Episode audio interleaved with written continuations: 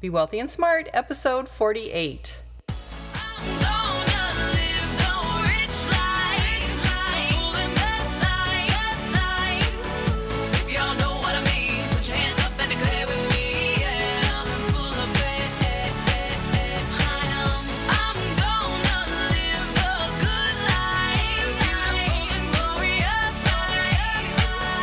Step into a world of wealth and financial freedom without budgets, boredom, or bosses on Be Wealthy and Smart.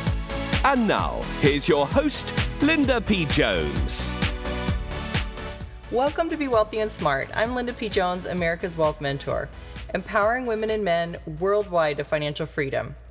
On today's show, we're going to talk about investing in a 401k. What you'll learn are strategies for growth, how to diversify, and why your 401k should be your first place to invest. Now, I'm not one who does a lot of basic investing podcasts, and this is pretty basic, but I really wanted to cover some things that maybe people don't hear about how to invest your money in your 401k. So, we're going to cover this today, and I also wanted to cover it because I was very disturbed hearing a famous financial author talking about 401k, saying that they were a ripoff and that stocks were terrible and blah, blah, blah. I was in shock.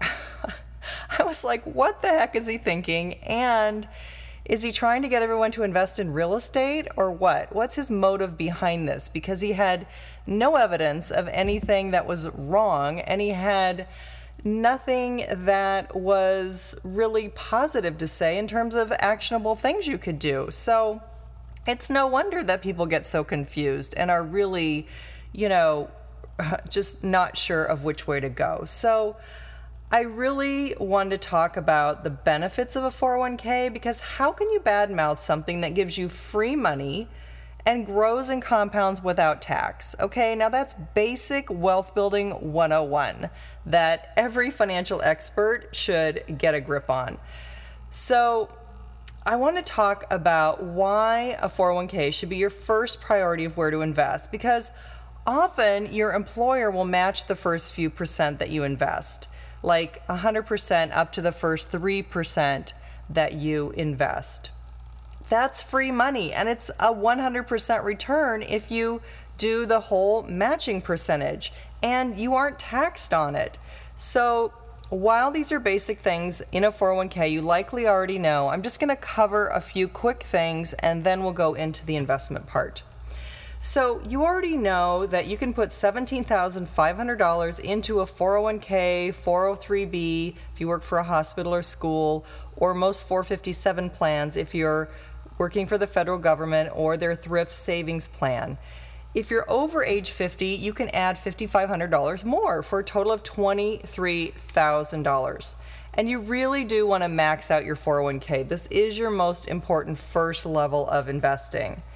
And the employer, when they match the contributions, that's limited to 25% of your total salary or 20% if you're self employed, your net income if you're self employed. And matching funds are always contributed to the tax deferred portion of your 401k plan. The total of your elective salary deferral plus employer matching contributions is limited to $52,000 for the year 2014 if you're 49 or younger, or 57,500 total contribution if you are 50 or older. 401k plans are great because they may allow you to put money into a plan in all of the following ways. First, a pre tax contribution. In other words, money goes in on a tax deductible basis. You're not taxed on that money. It goes into the plan and you pay tax on it only when you withdraw it. There's also the Roth 401k contribution or called a designated Roth account. And money goes in after you've paid tax on it, but all the gain is tax free and you pay no tax when you take the money out when you retire. And then there are also such things as after tax 401k contributions, where money goes in after you've paid tax on it. And interest accumulations are tax deferred, but you will pay tax on any gain when you take withdrawals. And also, if you withdraw money before you're 59 and a half, there's a 10% penalty that applies. And you must begin withdrawing from your 401k or from your IRA, I should say, by age 70 and a half, or there's a 50% penalty. So that's assuming you stopped employment, you rolled over your 401k into an IRA. You've got to start making contribution. You've got to start taking withdrawals by age 70 and a half, or you will have a 50% penalty. So become aware of the limits to withdraw or borrow money. But I really don't recommend that you do that from your 401k get the mindset that once you put money in your 401k, consider it gone until retirement. Don't look at it as a cookie jar that you can raid. And it's imperative that you have an emergency fund and have other saved money first. So if you're saving for your first home, save that outside your 401k. Don't take the funds out of your 401k for that. And have an emergency fund, have all your insurances paid off those are basic things that you need to have before you can put money in your 401k. But having said that, it should be a big goal of yours to max out your 401k with as much money as you possibly can because that's your best savings tool available to you. Now, how to invest the money. Remember that game Trivial Pursuit? It was a great game and it had little playing pieces that were round and it had little six little cutout pie shaped pieces that you could earn these little pieces and put these little pie slices in this little round holder. Well, investing in your 401k is kind of like that, where you're putting little pie shaped pieces in your total investment portfolio. And the pieces of pie are different asset classes. What does that mean? They're different types of investment that allow you to diversify. So, having six different ones or eight different ones are really going to help you diversify in six or eight ways. But it doesn't mean that they don't have overlap because they do. So, for example, in the stock category of assets, you have large company stocks, which are called large cap or large capitalization. You have medium company stocks, which are called mid cap or mid capitalization. You have small company stocks that are called small cap or small capitalization. So the large caps are the household names that you're familiar with. Things like McDonald's and Exxon and things like that. The mid caps, some of those you may have heard of, others you may not have. Maybe like Lululemon, which is a sportswear company. And then there are small cap companies that are typically some people say a billion in market cap or less. Some people say 750 million. But there's smaller companies that you've probably never heard of that are fast growers have gone public not too long ago and they are very small companies so you want to have some of all of those in your portfolio because the large companies give stability, the medium companies have stability but also growth, and the small companies have a lot of crazy growth but they're very volatile. So you want to have all three. You also want to have some international stocks. International are those companies that are 100% outside of the US as opposed to global, which means that some of those companies can be in the US, some of those stocks, and some of the stocks are outside the US. So global is international and in the US, and international means 100% outside the US.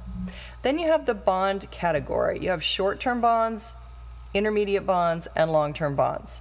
So bonds are simply a debt security, sim- similar to an IOU. Borrowers issue bonds to raise money from investors willing to lend the money for a certain period of time. When you buy a bond, you're lending to the issuer, which may be a government, a municipality, or a corporation. And there's the value of the bond and the interest payment. So, with short term bonds, intermediate bonds, and long term bonds, it's the time that they're going to repay you. So, short term bonds are typically a shorter time horizon, uh, could be one to three years.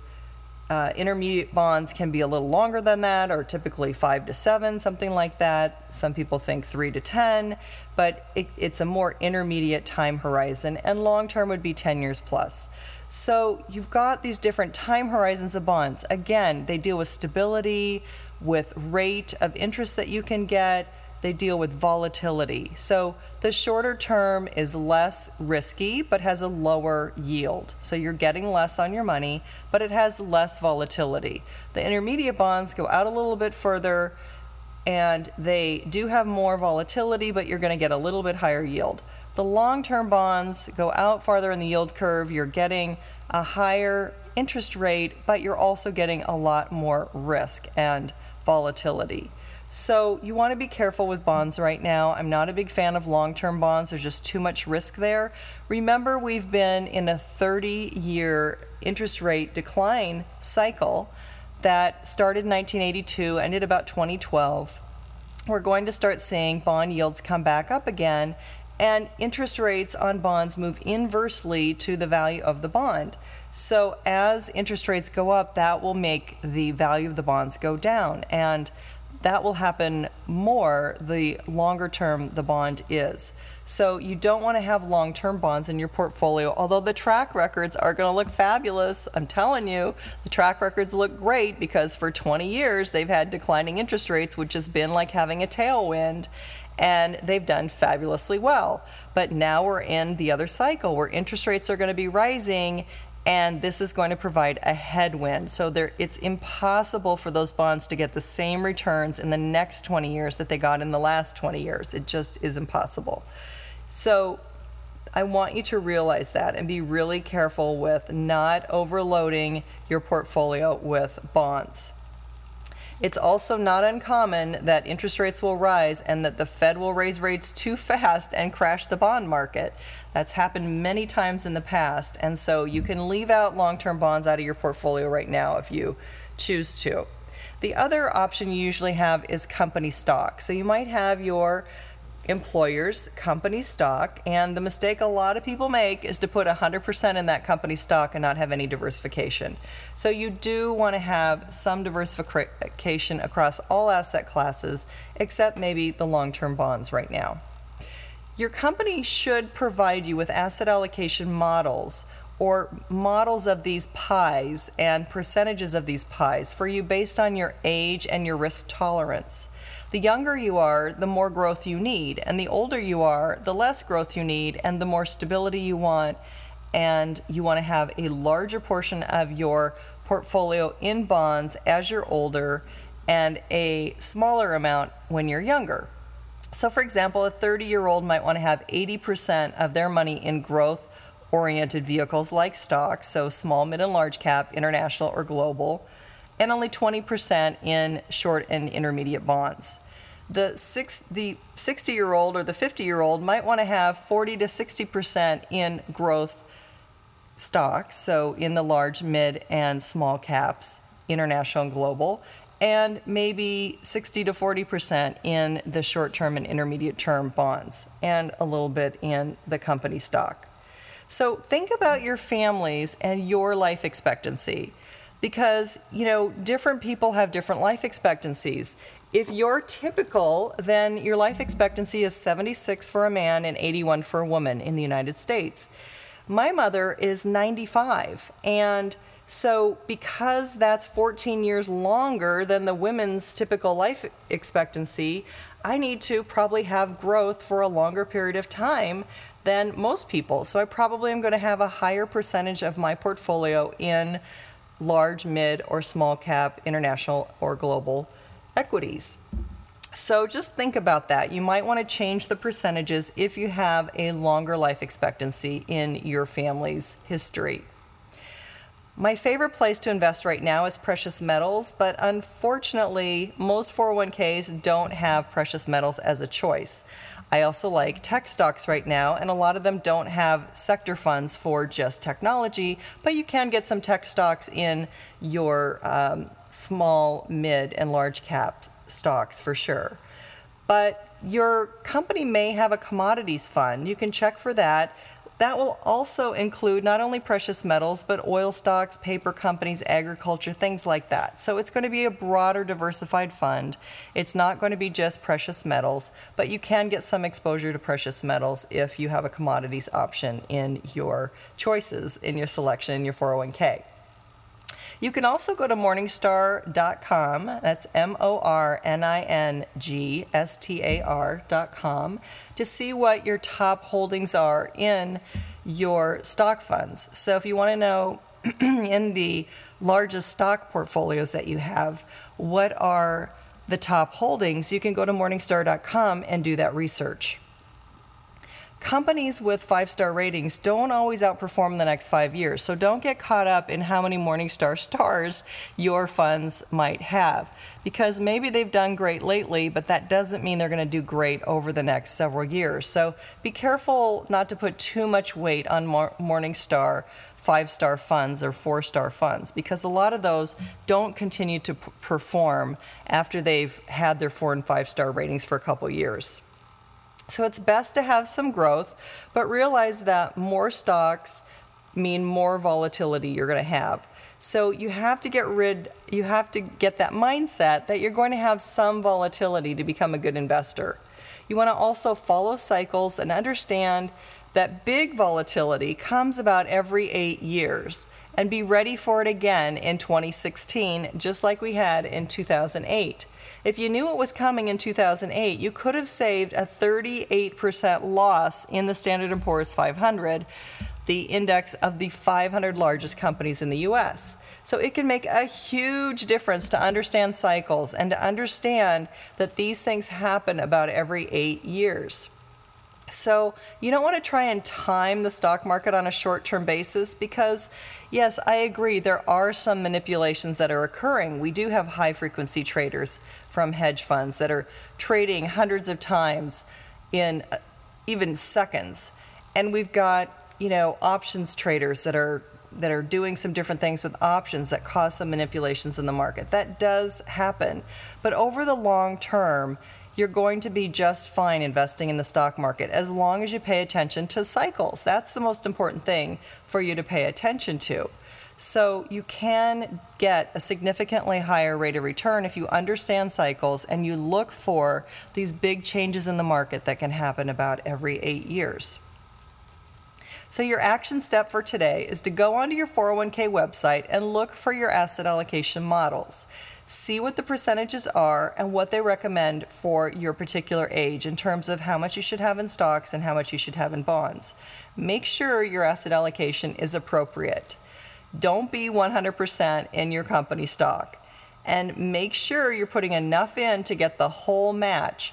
So, in other words, if you have to put in 3% to get the, or you have to put in enough to get the 3% match, after that, put in as much as you can. So you want to make sure you're getting the whole match. So put in enough to get all of the money that they're going to give you for free. So again, be really careful not putting 100% of your money in the company stock. I see that as a common mistake that people make. They're not diversified.